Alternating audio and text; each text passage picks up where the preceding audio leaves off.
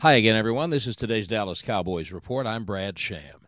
NFL players pay a staggering physical, mental, and emotional price to be able to do what they do.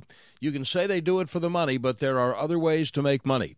There is no other way to feel what they feel in the playoffs, in pursuit of their biggest dream.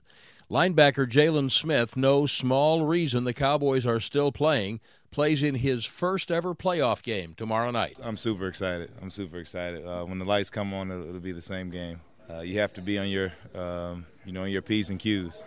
So I'm, I'm excited. It's gonna, it's gonna be uh, definitely a great environment at home. You talk to a lot of great players around the league and in this history. They talk about a switch, you know, that you that you turn on, um, you know, when you get in that environment of game time and that's something that um, you know we all have to be able to do. It's an NFC wildcard game to extend the season. The Cowboys and Seattle tomorrow night at 7:15 at AT&T Stadium.